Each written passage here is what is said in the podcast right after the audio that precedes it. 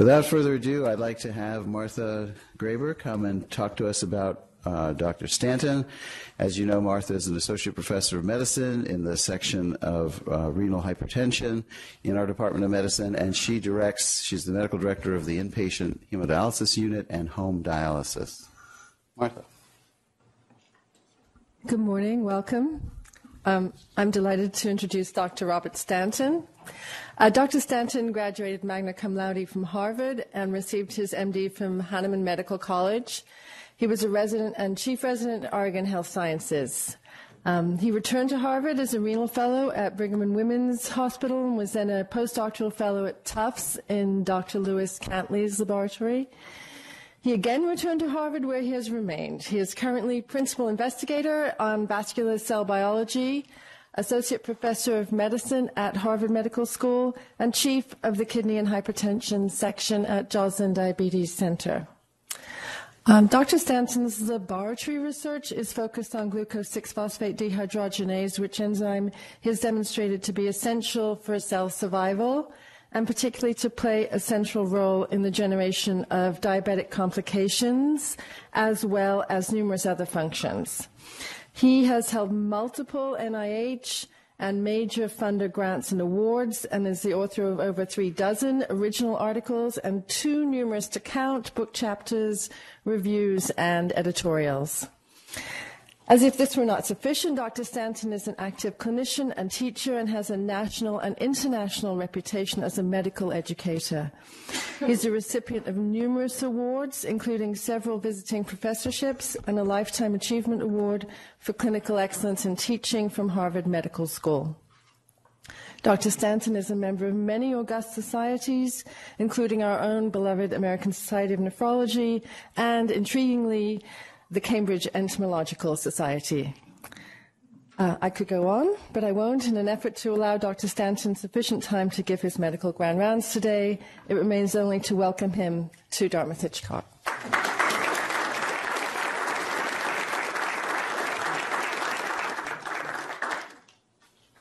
Thank you. Uh, it's all working fine, I guess. Thank you very much. My mother would be very proud. so, uh, Thank you, Dr. Rothstein, and I'm very honored and thrilled to be here. I'm wearing green, by the way. You see that? Uh, I just want you to notice that before I start. Turn that off. So I'm going to spend, and I'll keep checking my watch to uh, make sure I'm on time. If you want to stop me in the middle of this and say something, I feel free at Harvard. I'm used to that. So uh, go right ahead. Uh, so I'm going to, uh, I have nothing to disclose about this. Um, so we're going to cover these issues. Uh, what's going on about mechanisms of diabetic kidney disease, uh, treatments, and, and novel treatment trials and things like this to give you an idea of where we are at this point. But first of all, let me tell you about the problem. So this I'm showing you here is 1992. It's a number of people on dialysis. Uh, and I'm showing you this because there's a legitimate argument about the number of people with chronic kidney disease. But there's no argument about the number of people on dialysis. You can count them. So uh, what you can see is at this point, if you notice the highest number is about 1,200 per million. It's not huge. Lowest number is this. And there are certain areas of the country that have more than others. Uh, and this is important from a diabetic kidney disease. It's important from a kidney disease standpoint. So from a diabetic uh, kidney, the reasons that the areas have higher numbers, anybody know? Native Americans. Thank you. Who said? Whoever said Native American. Oh, Native Americans, right? So Arizona, New Mexico, Florida, North Dakota, South Dakota are Native Americans. Uh, how about South Texas? Hispanic. Hispanic population. So actually, kidney disease and diabetic kidney disease is not an equal opportunity player. The groups that have the highest rates are African Americans, then uh, well, Native Americans, then, and Hispanic population and Asians, especially equatorial Asians. So everybody's feeling good in 1992. This is 10 years later. So I had some person say to me, Oh my gosh, the American Indians are moving everywhere. so, so uh, short of that, uh, that's not really the case.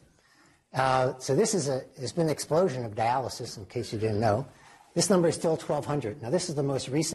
The lowest number is now 1,400. The highest number is 2,500. This has been an explosion of dialysis patients. So, This is becoming a huge problem. This is driven, without mystery here, by diabetic kidney disease, primarily. And this is shown here over the years. What's of great interest to the rest of the world, and when I've talked to people from China and India, is China and India are somewhere back here. Or that is, they're closer to that 1992 part of the story. And they are going to be in huge troubles over the next 20 years. And uh, from people either dying or busting their budgets or some other issue related in there. So this is the most recent data. This is USRDS. If you're really interested in anything you care to know about kidney disease, you can look up usrds.org. It has all sorts of data. And um, basically, now, as I said, this is the estimate that about 15% of the population have uh, kidney disease. The reason I said this is controversial is because the number is less than 60 GFR and albuminuria. Now, our goal in life is to get to a GFR of less than 60 because as we age, kidney function declines, and if we live long enough, we'll all have a GFR of less than 60. So calling somebody at 80 years old with a GFR of 50 chronic kidney disease is a bit of a stretch, although that really is their GFR. But to say you got there because you lived long enough. So that's why the number is a bit controversial. Nevertheless, that's what's used. Now, think about the numbers of dialysis patients to keep rising. Most people will die before they get there if they're heart disease. And this is the number of actual people. 0.2% of the population actually have either a kidney dialysis or transplant. Death rates on dialysis in the United States are 15 to 20% per year. So I don't know what the exact number of people who with chronic kidney diseases. But if you have 15 to 20 percent death rates per year, and you have most people don't even get to dialysis, the numbers are pretty high. Now, this next issue is what's got the government concerned. $40 billion, 7% of the budget, was spent on the dialysis patients and transplant. That doesn't include, if you lump together, and this becomes a political issue, if you lump together heart disease, kidney disease, and diabetes in the group. Now, the heart, heart disease people take it for the Heart Association, the diabetes, endocrine, whatever, but really they all mesh together. Then you're talking 100 billion or more of costs just from this. In fact, if when GFR goes down or albumin levels go up, heart disease starts to go up dramatically and very closely tied to that. And that's very important as clinicians to remember that.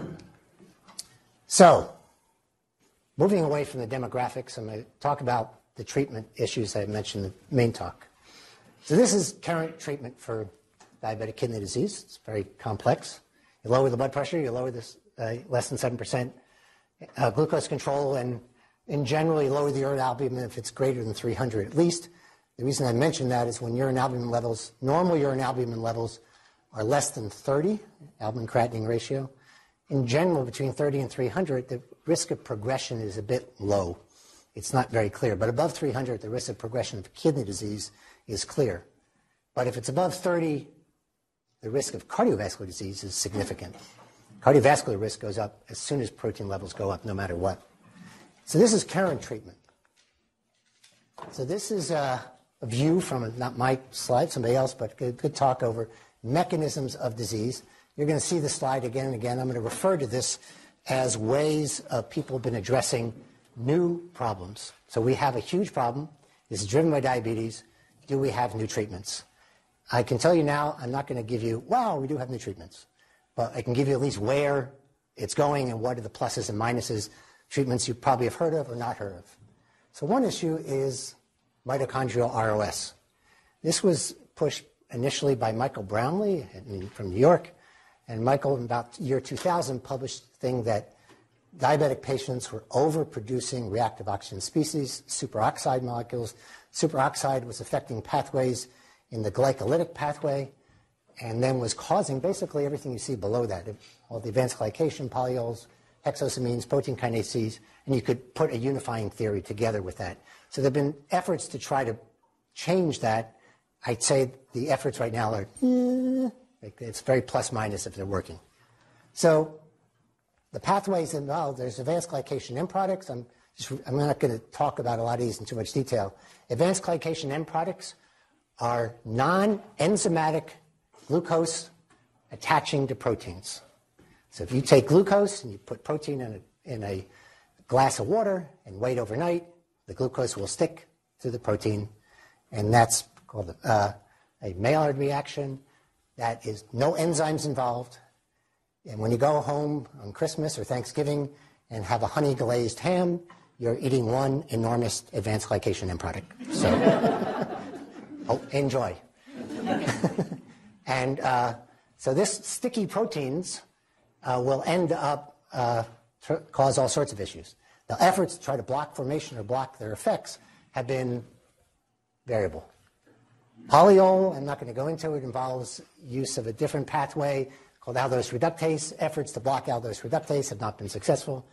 And protein kinase C has been, uh, protein kinase C beta 1 in particular, has been said by a lot of people. Efforts to block protein kinase C with various drugs have also not been successful so far. So, and lipids have been brought up over and over again. There seems to be association, also not successful.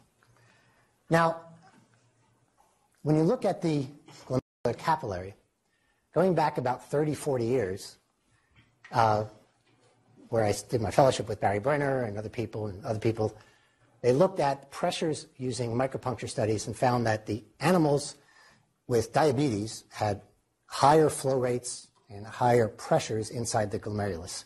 So the theory was proposed that you should, um, if you lower the pressure, you'll protect the glomerulus. And that's what, uh, so glomerular hypertension was the idea. So then the idea was, could you do that? And that's where ACE inhibitors and ARBs. ACE inhibitors block uh, angiotensin II production. Angiotensin receptor blockers block their action. A, uh, the angiotensin II works on the efferent arteriole. Blood flow comes into the glomerulus. Blood flow goes out, and, they, and the efferent arteriole is being controlled by angiotensin II up and down. And so that's what the ACE inhibitors came from. So before moving to newer things, I want to mention a few things about ACE inhibitors and ARBs that you may or may not be aware of. So I have a question. You can answer or not. Most people say nothing. But anyway, ACE inhibitors or ARBs should be given to diabetic patients to prevent the development of diabetic kidney disease. True. I, true. I got a false here, though. Shaking the head, no. I got everybody else quiet, which is normally what happens. If you had little clickers, you wouldn't be so, right? So uh, most people, when I ask the question, about 70, 80% say true. They should be, which would imply that you have to give an ACE and ARB to everybody with diabetes, by the way. Uh, even though only about 30 or 40% of the people develop kidney disease, you don't know who's going to get it yet, so you would give it to everybody. So Mike Mauer from University of Minnesota did an interesting study back in 2009 New England Journal. And what he did was he took, these are a couple hundred people, split them into uh, these groups. Uh, ARB, losartan, uh, ACE inhibitor, enalapril, placebo, same blood pressure control, followed them over five years. And what you can see is that there was no difference. These were people thought to be at risk. They were not kidney disease, thought to be at risk. So people did develop signs of kidney disease, that is albuminuria. Now I want to tell you, I'm going to come back to albuminuria periodically. Albuminuria is a weak marker of kidney disease. Most nephrologists do not jump and say, oh, protein went up, that means XYZ. It's suggestive things might get worse, but it's not definitive. And you can have worsening kidney disease with any level of albumin, and the albumin level could change or not change. Now, if albumin levels continue to go up, that's a good sign things are going to get worse. But that's about the only good sign. Now you go, so you look at this part and go, so what? Because albumin is not the biggest marker. He did something else. He biopsied everybody on day one. Everybody. Normal kidney function. And five years later, he biopsied them all again. 200 and some people. Nobody had any complications, by the way. Um, it's important. I'm going to come back to that at the end because there's an issue about that one issue about the, the biopsies. So, and I, I, won't go into detail, but he looked at mesangial fractional volume, which is the earliest sign of kidney disease change. There was no difference. In other words, the ACE and the ARB, shaking your head, no, don't do it. The uh, ACE ARB did not make a difference in the earliest development of diabetic kidney disease in type 1 patients. Now, there was a type 2 study with, called the Benedict trial where they gave uh, trandolapril, which looked like it proved it was improving things. But this group, Billis and company, compared studies. So if you look over here, all these studies show ACE-ARBs are fantastic to prevent. These studies show ACE-ARBs are not so fantastic. These are a lot bigger. If you look down here, look at the starting blood pressures here, and look at the starting blood pressures here, and I'd argue blood pressure control is a pretty good thing. So in other words, if you had good blood pressure control from the start, you probably didn't see much benefit of ACE-ARB.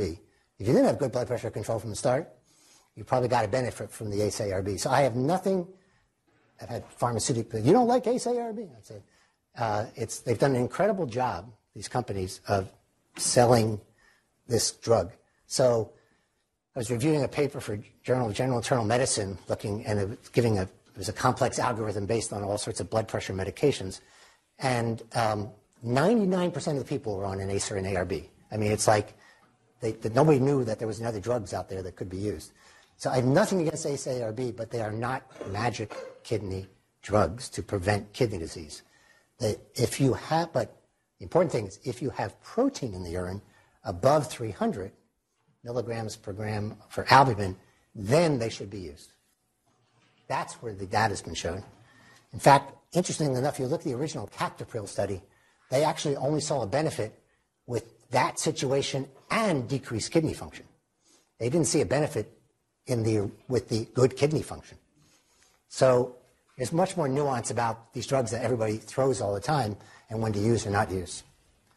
Now, there's another question, more complicated. ACE inhibitors and ARBs are ideal medications for protecting kidney function because they lower blood pressure, lower urine albumin level, and increase GFR. Is that true or false? Nobody's saying anything. Knows that. What's both? What's true and what's false?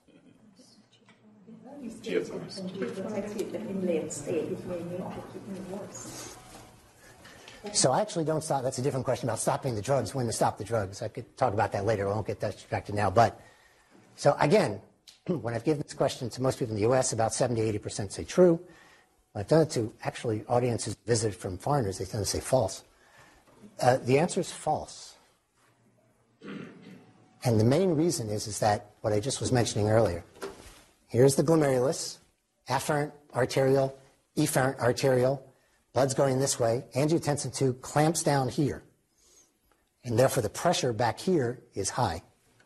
When you release angiotensin 2, the pressure in the glomerulus goes down, GFR goes down when you give ACE-ARB. That's how the drug works. Why is that so important? It's so important because uh, many people, including my colleagues, give the drug, they see the creatinine go up or the GFR go down, and they stop the drug. But that's how the drug works, at least in part. It may actually work by blocking effects, other effects of angiotensin 2. So I don't know if this is the actual effect or the marker of the effect, but the GFR goes down. It should go down maybe 20%, 30% at most, and stay stable. But it should not keep going down. So has that been shown at all? So this was an analysis of the RENAAL study, which was a losartan study done from 2000 2001 that Barry Brenner ran. The most important thing is over here. The, the 8.6 was the initial decline in GFR, and this is the rate of decline over time. The group with the biggest initial decline in GFR had the slowest long rate of decline. In other words, the initial, the highest decline at the beginning led to the best outcomes. So there's actually some evidence for this. Now, about six months or a year ago, a paper came out uh, saying that wasn't true. But what they did, they, they had a different study group. They looked at people with GFRs of like 60, 70, and 80 in that group. And it might say that if you have excellent GFR, that this particular thing, they, either they didn't wait long enough, didn't see it. So right now, I still think, considering the mechanism, that we should be looking for a change in GFR or you probably haven't given enough of the drug initially. Now, it shouldn't keep going down, it should just go down. So that's our current use of ACE-ARBs. Not don't use them for prevention necessarily. They're fine for blood pressure. I don't care. You can use it for blood pressure control, but not necessarily uniquely for kidney prevention. And don't worry, you should see a decline in in GFR. Now, how about other mechanisms? So I'm going to spend some time on oxidative stress. This is an area where I spend most of my time. And most people, when they hear oxidative stress, uh, there's a major MEGO effect. My eyes glaze over. Uh, Frank Epstein, who some of you may or may not know, Frank was chief of nephrology and chief chairman of of medicine at BI and beloved for many years. He would give me uh, a look like, uh, Bob, what are you talking about? Why are you doing this? And I, uh, actually, a few years before he died, he said, you know, I think you're onto something here. I said, thank you. but uh, Frank was great to talk to. He's another deep thinker. So, we're going to talk about some of the stories that have gone on in the oxidative stress world. And then I'm going to, when I finish this part, I want to go through what I think the issues are. So, the bottom line is I think oxidative stress is central to many disease processes, including diabetic kidney disease. I don't think we have any treatments at the moment that work. And the reason most of them don't work is because they are much too general, they're not targeted. You know, I think in, that most of us are in the same area pre-cancer days when the cancer folks figured out that EGF receptor was important in particular cancers. You got a drug that targeted the EGF receptor. You didn't target cancer in some way. And right now, most of the drugs involved in the oxidative stress were target oxidative stress. They don't target a mechanism. And when we get detail to the mechanism, I think then we'll start seeing big changes. So if you're taking your alpha lipoic acid, coenzyme Q10, whatever, vitamin E, fine. I don't think it makes a difference, but go right ahead. So, so what's been tried? So NRF2 and FOXO are uh, very important transcription factors. They relate to a whole cassette of genes that turn on antioxidant genes. And there's been, uh, biggest thing has been this bardoxolone. So this was done a few years ago. Bardoxolone was given to uh, a number of patients, big deal in the New England Journal, and oh, after 12 months, there was an increase in GFR. So everybody was going, hallelujah, uh, this is the greatest drug, we're going to cure diabetic kidney disease. So then they found out a little problem that it was causing more cardiovascular events, uh, like a year or two later, so the drug disappeared. But like the zombie movies, the drug's not gone, it comes back. so Reata just reported this in 2017, that they've been giving this to Alport's patients, and they saw an improvement of 7 and 12.7. Apparently their stock price is just going crazy. Everybody's thrilled and everybody's happy. So I'm getting a little apoplectic about this, and I want to make a point about GFR, because I don't think a lot of my colleagues under, sometimes don't get this because I watch my, my, my nephrology colleagues um, in some of these discussions getting all excited. About a million filters. It ranges from eight, 700 to 800,000 filters to 1.2 million filters in each kidney when you're born.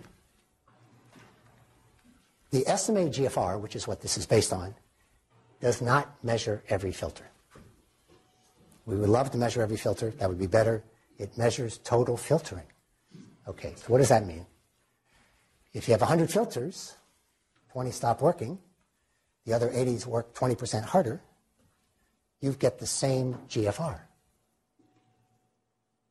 So I often see in my diabetic patients people going along, they're going like this with a GFR, then suddenly, boom, and then they go along for a while and the GFR, boom. So what I think's been happening is, is that they're losing filters all the time.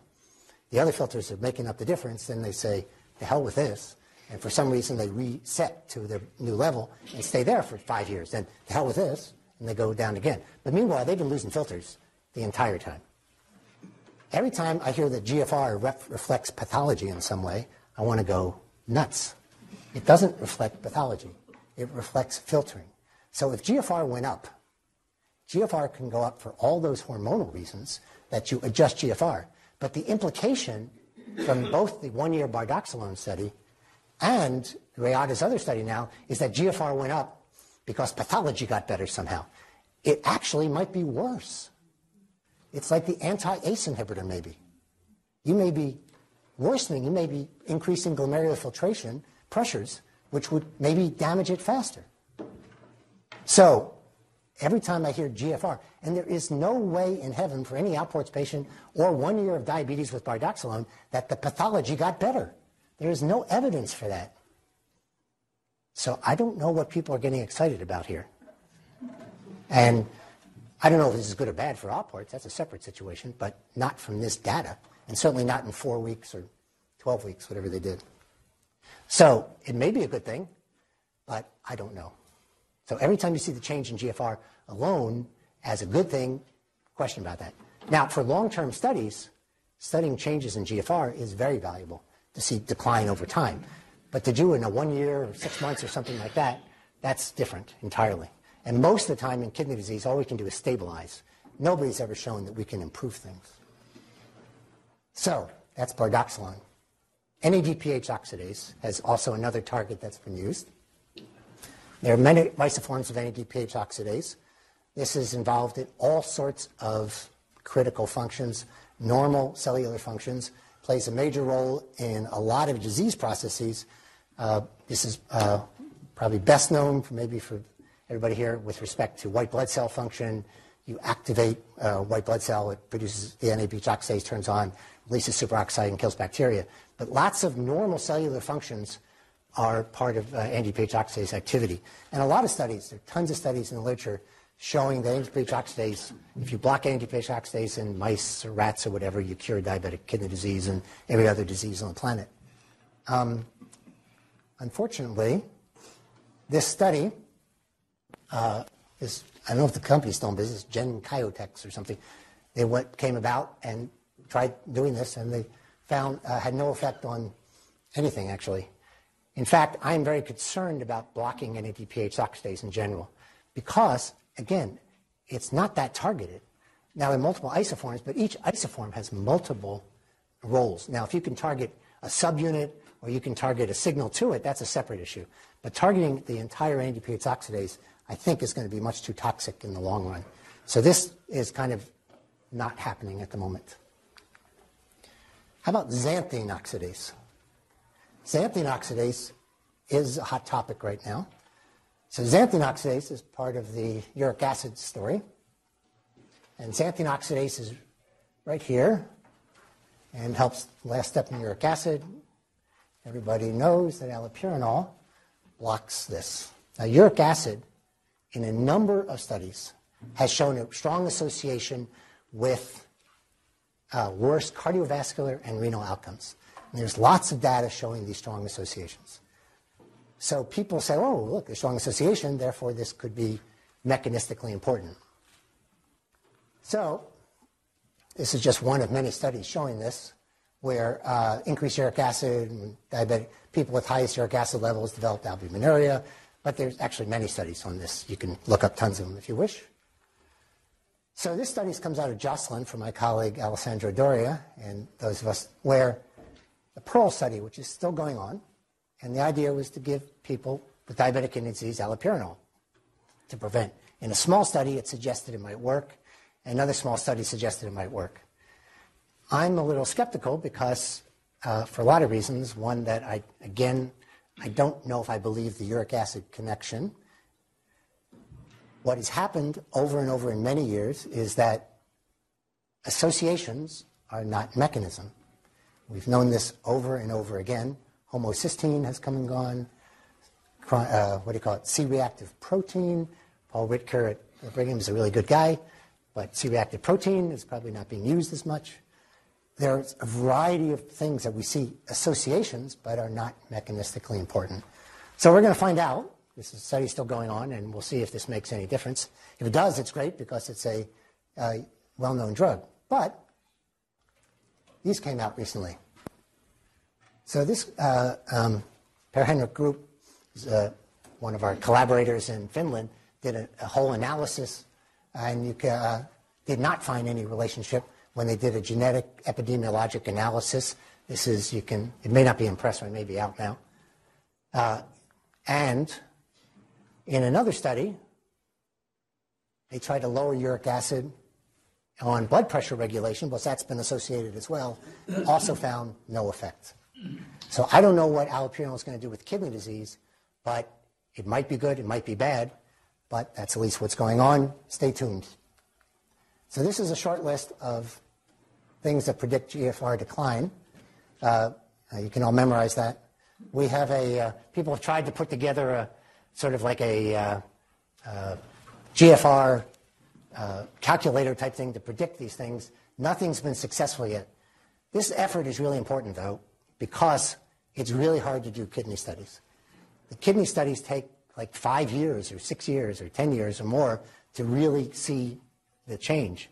And that's been the problem. So if we knew that you were going to decline for sure, you could at least reduce the numbers significantly. So this is a big important thing. But to say that anything's been definitely found, the most interesting one has come out of my colleague of uh, um, in Boston, Andrei Krolewski, with TNF receptors.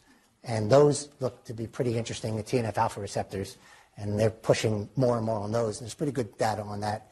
But still, it's not there yet. So, G6PD. What is G6PD, which I've been studying it? Um, it's the main enzyme of the pentose phosphate pathway. It's required for cell survival. It's embryonically lethal, and it's the most common gene mutation in the world. Most people know it here because of hemolytic anemia, and, uh, and people study for lipid stuff. So what uh, we worked on and discovered was that a lot of the basic science of it was it's very it's highly regulated by growth factors. It regulates for cell growth, cell survival in multiple situations. It's critical throughout the entire biologic kingdom.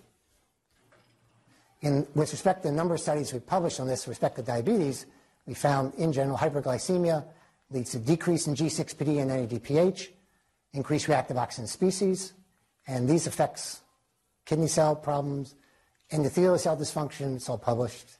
Uh, this is a public beta cell secretion and death, and a white blood cell dysfunction because of the importance of one particular, the G6PD produces one particular compound called NADPH, which is not NADH.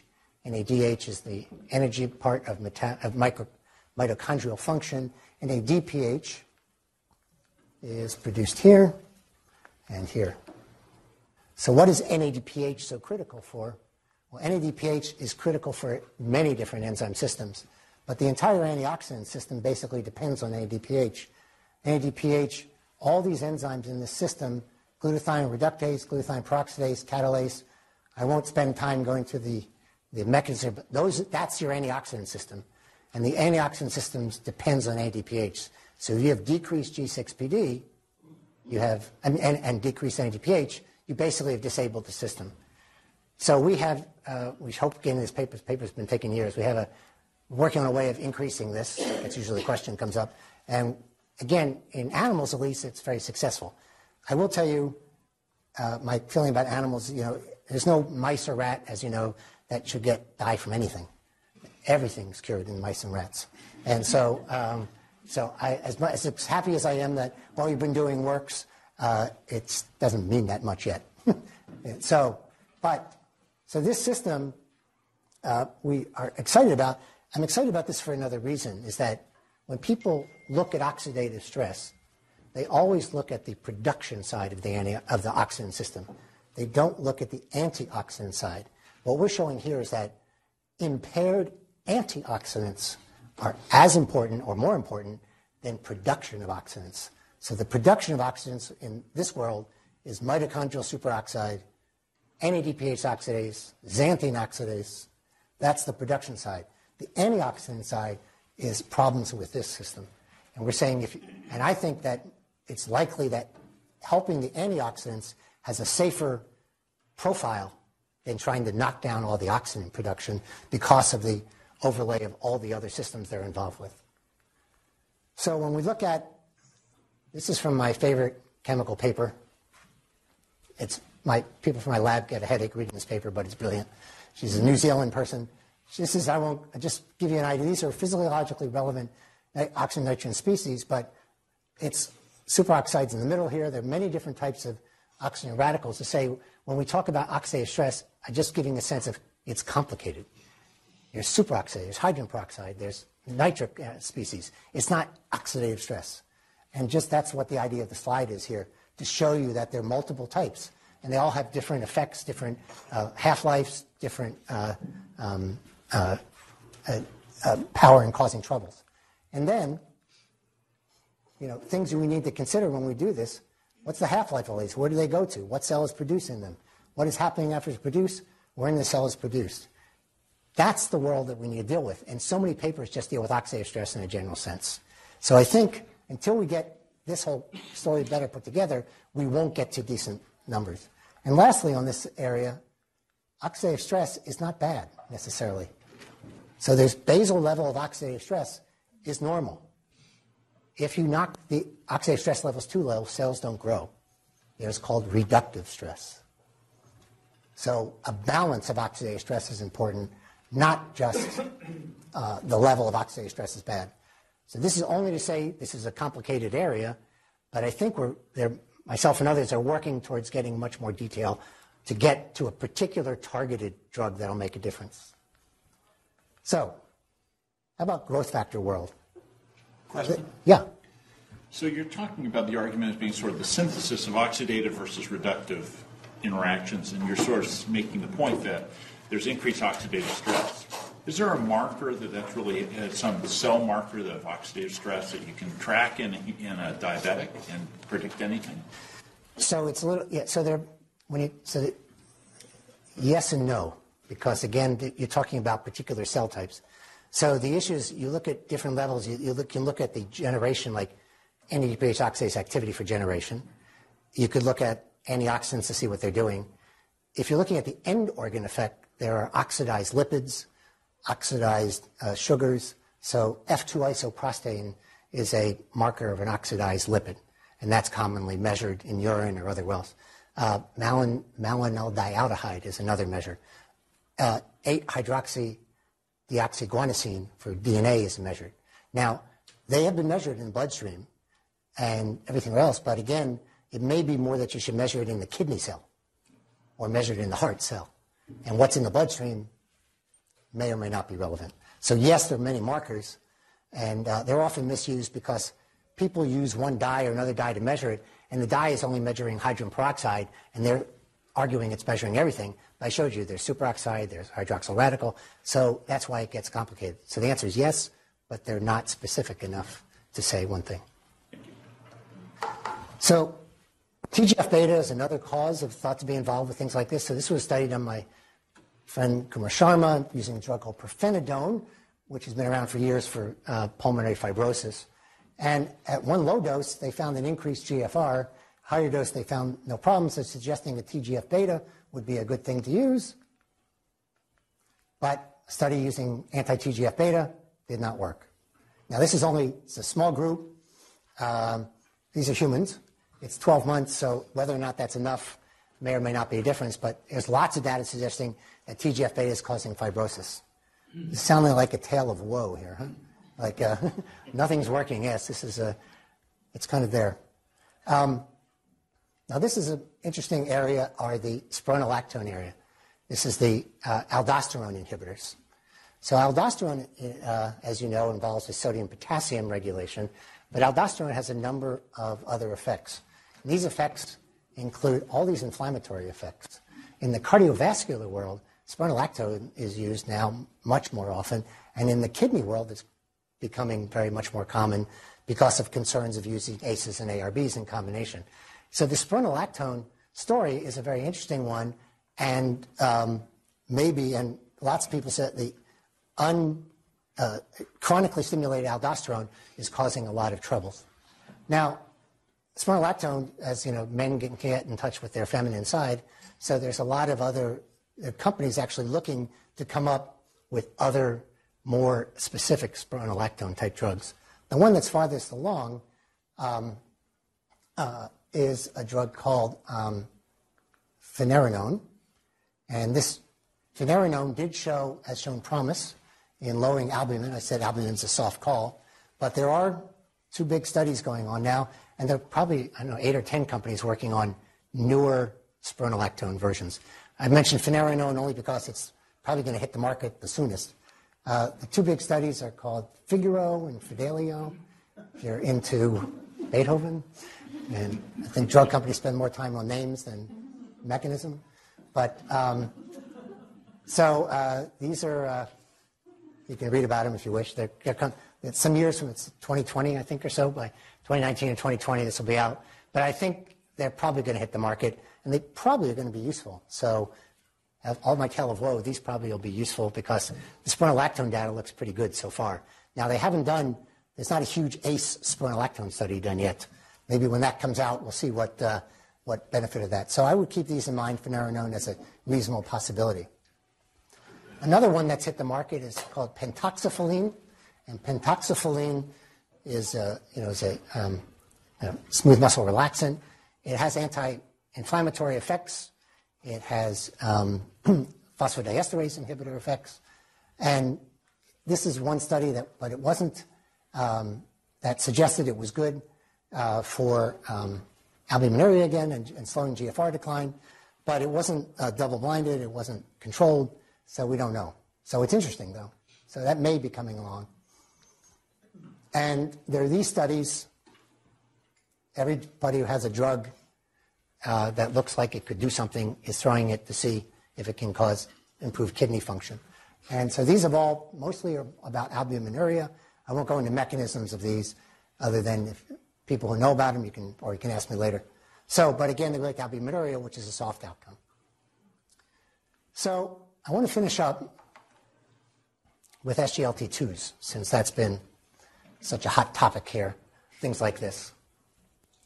So SGLT2s uh, work probably in this somewhere in this world. I've mentioned glomerular hypertension, glomerular capillary filtration again, and TG feedback. So SGLT2s, remember for those, the sodium glucose link cotransporter is found in the proximal tubule. Uh, there's, and the, there's SGLT2 and SGLT1. SGLT2 is about 90% of it. It's sodium linked glucose cotransporters. Most of the glucose transporters in our body are not linked to glucose, except in two areas the intestine and the kidney, where there's a sodium-linked glucose, uh, sodium link glucose transporter. so, years ago, I mean, in the lab, I remember years ago as a fellow, um, we used, um, uh, but uh, I'm blocking the name right now, um, to block, uh, I'll think of it in a sec. It would block all sodium linked glucose transport in the lab for mice and rats, just as a study experiment, physiologic experiment. And Ralph DeFronzo and company uh, came up with you know notion of thinking about, well, why don't we just do this clinically and get rid of the glucose from the body? So that's where these came from. And so now there are a number on the market, empagliflozin, dapagliflozin, uh, canagliflozin, and gliflozin that you like. So this was the EMPA-REG study. And for those of you who don't know this, the EMPA-REG study came out end of 2015, I think the first one, 26, uh, first one. And so um, in EMPA-REG, they gave SGLT2 inhibitor about 4,000 people, something like that. Anyway, and were, it was a cardiovascular study. And they looked, and the intent of the study was to show non-inferiority. It was not intended to show benefit because they just wanted to show that this drug not only improved A1C, it didn't kill you. And so, uh, which is always a good thing. But um, what happened was, and um, was that not only did it not kill you, but the cardiovascular events were reduced by 30%, including death. So no diabetes drug, including metformin, had ever shown uh, a cardiovascular benefit. So this was like, needless to say, Boehringer and folks there were thrilled, to say the least. And uh, that was uh, apparently um, Silvio Inzucchi, when he presented this at the European Diabetes meeting, got like a standing ovation. I don't know if that happens in meetings, but when they showed him the data. But it's really peculiar, this data. And the data is kind of similar to what I'll show you here in a sec, but the, the effect was seen within one month the cardiovascular effect. It's like, like as soon as you start this drug, your heart's protected in theory. And when you stop the drug, the effect goes away.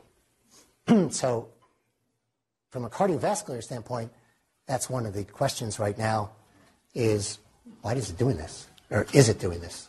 But why is it doing this? Now, the CANVAS study, which is a canagliflozin study, which just reported the ADA, And they found similar but less dramatic findings. They found like maybe 14% change, but it was similar. So it was the same general idea. So none of these were kidney studies, but they both are doing sub-kidney studies. But they reported this in the England Journal as a kidney study now. They looked at their population and said, what's happening to kidney disease? So what they found was the, uh, there's a decline with the EMPA group. That's what those two things down at different doses. And then it stays pretty stable for the next five years or so, four years. Whereas the other group, it decreased if you're not on the SGLT2. So this got many of my colleagues and everybody else thrilled. We got a kidney drug. This is the greatest thing since sliced bread. Fantastic news. So, first of all, a couple things about this. Um, this is pretty normal kidney function. Number one, these are not people with kidney disease. Now, when they subcategorized the lower levels, it did look like it was protective, but the numbers are really small. And a few numbers here or there could have twisted the other way. Canvas saw similar results, maybe, but again, numbers are small. There is a study going on now, Credence, which is a kidney study, which is now done in two or three years. So we will get some answer on this, like all these names, Campbell's, Credence, whatever. The, um, the other thing about this is, remember a long time ago in this talk, I mentioned our goal in life is to get to a GFR of less than 60. Everybody's goal in life is to do that. So notice what happens to the SGLT2 group. They don't decline at all. So what they're telling me is that this drug is so amazing, it prevents the normal rate of decline in GFR. So now I'm, I'm thinking, really? Um, I mean, really? So, so then I think gets back to my GFR discussion earlier. Is this changing GFR now in a different way than we think? Now, their argument is here. Their argument is it's acting like an ACE inhibitor. And it's based on uh, this, what's called TG feedback. Their argument done on an eight-week study in type 1 diabetic patients, very well done study, believable study, and I can tell you, I wrote the uh, commentary for circulation on this, so I know the study well. And then Barry Brenner was yelling at me that I bought them hook, line, and sinker. I said, no, I didn't. But anyway, what they, um, so what TG feedback, to explain, particles are coming through the filters. So you filter here, and then particles end up over on the downstream part of the nephron. When it gets there, there's a sensor called the macula densa. And the macula densa is measuring the number of particles. So if there are a few particles there, it says, wait a minute, we need more filtering. So the glomerulus starts filtering more. If there are a lot of particles there, it says, oh, we have plenty of particles, the filtering goes down. So that's TG feedback. So their argument in this eight-week study, what they say they showed, was that by blocking SGLT2, they sent a ton more particles downstream, and the filtering in the glomerulus went down, and that's why everything is better. Now, in their eight-week study, that in the type 1 patients, that might have been the case. I don't know if that's the case in the long term, and actually, Barry Brenner from the play, he doesn't believe that. He doesn't doubt that the drug may work, but he doesn't believe that's really the mechanism. And I'm wondering if the stabilizing is actually causing an opposite effect in the long run. This would become self-limited at some point, and there may be other hormonal effects downstream. So this is at least their argument. Now, in addition, there are much other things that have been thrown out here, including idea that it's affecting ketone body formation, things like this that may be involved. That may be why cardiac function, things like this that are better. But I am pretty skeptical about this whole thing. So it may be renal protective, but what is the mechanism? What, does it really prevent the normal rate of decline? I don't buy that. I just don't buy it's going to be great pouring glucose down your nephron for 20 years. So I'm afraid that I'll, I'll, to find out if I'm right or wrong about my concerns will be 10 years from now. Because I think, so I know what I do with the cells in the lab. I take cells, I pour glucose on top of them, bad things happen. Now, this is pouring, you know, a gram of glucose a day down your kidneys forever. So if that's good for 20 or 30 years, we'll find out because everybody's doing it right now. So I hope it's good. We'll find out from Credence. So there are many mechanisms to finish up here. I said that can be looked at. This is a review. I'll just skip this. You could look at that. But it said my thoughts here are as follows. So there- there's multiple interacting pathways that are involved here. The drugs aimed at these targets, I think, will have unacceptable side effects. So I think that they have to be better targeted than they are now. Mouse models, I said, are not sufficient for diabetic kidney disease. They're all, all are bad. None of them are accurate. And uh, I do it anyway. I've often started my research talks by going, I don't believe any of the data I'm going to tell you. Uh, that I explain. I believe it for the mouse. I don't know if I believe it for anything else. But um, markers are not targets. And SGLT2 are intriguing and potentially very important, but I don't know if it's going to be safe. And what's needed? So this gets back to the biopsy story. I think this is there's a there's a, um, uh, NIH initiative at this point to try to get uh, tissue, and it's a whole new technique. And the idea is to be biopsying many more people to actually know the mechanisms along the way, or are there other ways to get tissue that makes a sense. We need to discover very specific, relevant targets. I, I'm doing it with Joe Loscalzo at the Brigham. We do a lot of systems biology analyses, and uh, I think uh, didn't talk about those today, but need interacting pathways to understand this in more detail. And I think we need to know different times. I don't think initiation is the same as five years, 10 years, and 15 years later, and those are the kind of things we know. I think bringing this together, we'll be able to find targeted drugs, but I think we're still on the way to getting there. Thank you very much.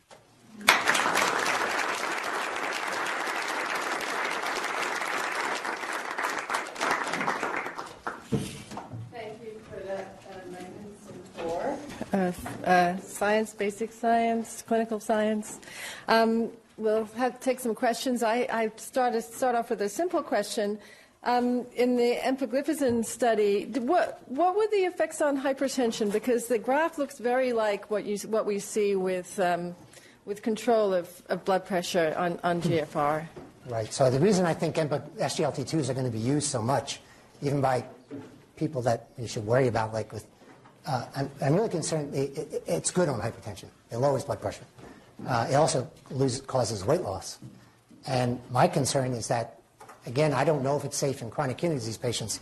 I'm really concerned about primary care doctors because a lot of primary care doctors don't calculate GFR, and you can have a, you know, you could have a creatinine of 1.4 in a 75-year-old uh, woman, and her GFR is 30 or 25, and uh, when you figure, and they'll be started on SGLT2, and uh, because it's good for weight loss, it's good for blood pressure, it's good for diabetes control, it's new, and I don't know if that's going to be good. So it's a very enticing drug because it does do those things. So the argument was made maybe these effects are all blood pressure related, but you know, it lowers it about five millimeters of mercury. So that's now in a population sense that's huge. In a particular person sense, I don't know if that is huge or not. So, but the cardiovascular events cannot be, or kidney events, those kind of flattening and everything else, I think is something else because we can, we, plenty of drugs we give blood pressure and we don't see, you know, the cardiovascular disease suddenly getting brilliantly better and, and the uh, kidney function just stop getting worse. Thank you. Rich? I That was a a great point. You you started off with the epidemiology slide, which really showed that most dialysis was occurring in populations with type 2 diabetes. Right. And the question really, when you get to mechanism, is even if the driver is the same, high glucose, do you think the mechanisms of kidney disease in type 1 and type 2 diabetes are ultimately the same or amenable to the same treatments? Right. So I mean, that's a, a very important question. If they are, I, again, it gets. I think we need. I don't know the answer. I mean, right now we treat them as the same because we don't have much more we can do. I think exact what I saying at the end. Th- we need. If I were controlling this, I would move everybody into doing some kind of human study analysis.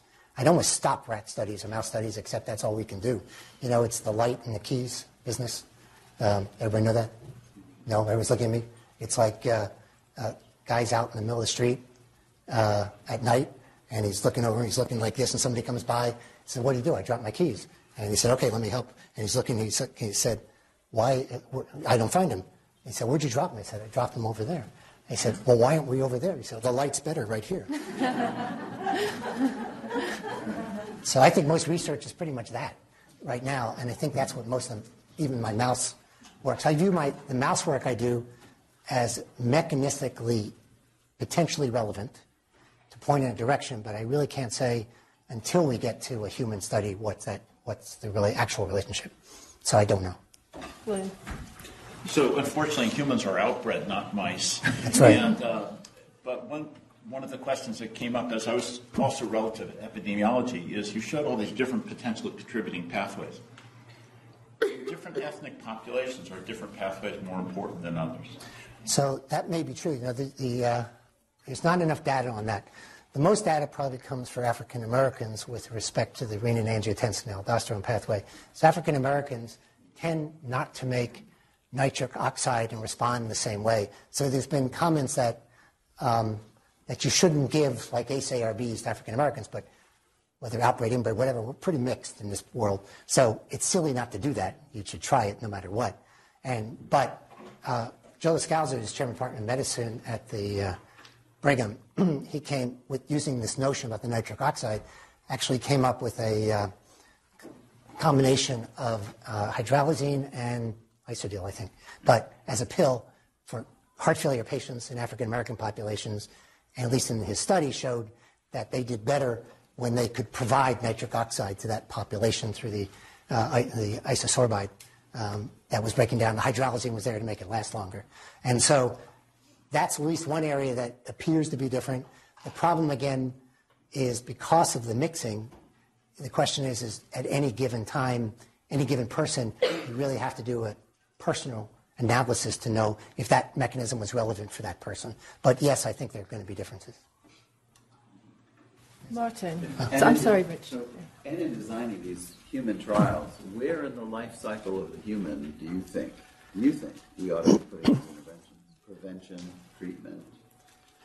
Right. So I think, you know, in the human trials, we have to go, you know, take people, you know, a di- we have to start with diabetes and take some number of population, um, hopefully with markers that we know who to go after and say, okay, you're at high risk, you're at low risk. Start with them. Start with them, you know, a couple years after the that we know it started, and then probably every three to five years. I think things are changing. Uh, so, you know, when we look at genetic analysis, um, there's the, all, and then we talk about the epigenetic effects. So Mike did another very interesting study. He on he, he has a, like five pairs of identical twins that are discordant for diabetes. And he did, so he has them for 25 years out now. And he took skin biopsies from the two of them and looked at gene expression, and they're identical twins. Gene expression was entirely different.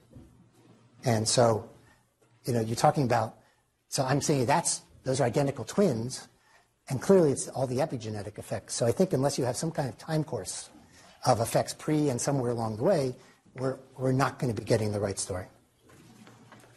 Tubular feedback is the nephroprotective mechanism for the SGLT2 inhibitors. The same should be true for loop, loop. So are they? Well, do you know the answer to that? yeah, the loop diuretics are no more nephroprotective than, although, if you remember, it was uh, uh, in acute renal failure, that was Frank's, I don't know if you remember, the years ago, there was an acute kidney injury and ischemic injury. There was a time where people wanted to give the loop to protect the kidney by decreasing the work of the kidney by blocking sodium potassium ATPase. I mean, blocking the sodium K2 chloride cotransporter so the so it wouldn't be using so much energy. That turned out not to work as well. But uh, your point, the question is how many particles are you delivering? You, they may argue you're delivering many more particles with SGLT2 inhibitor than you are with a sodium with a loop inhibitor, loop transporter. But you're right, it doesn't. They're no more nephroprotective than anything else we know of. So, there's one. Another question. You mentioned um, G6PD as a target or possible target. Um, do people with G6PD deficiency have higher rates of kidney disease? Is that something? So I have a whole talk on. Uh, that's a whole other long discussion. So I, I, I don't know if people know Gordon Weir, uh, but um, you know Gordon. Yeah, Gordon's a wonderful, famous guy in the endocrine world. So usually at the end of my research talks, Gordon go, I have a slide that goes, now what about all those G6PD deficient people? And um, so uh, the answer is, I've been working over the years trying to get a big study done, but the answer is in small studies, they have more diabetes.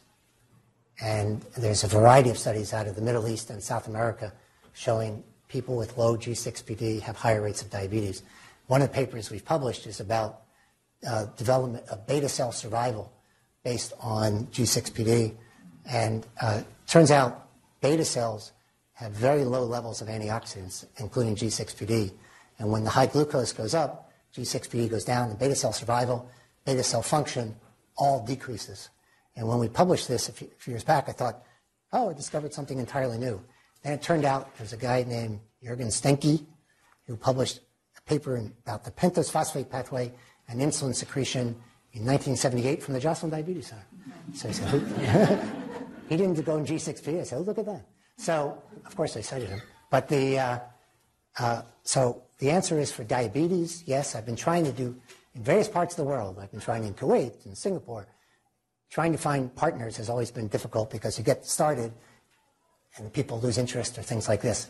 So I have to do it somewhere where there's enough population to do it. But the answer is probably yes. But we don't, we don't have enough data yet. I think it's not, people are not going off the edge of it. I think it's a major predisposing factor, and then something else occurs.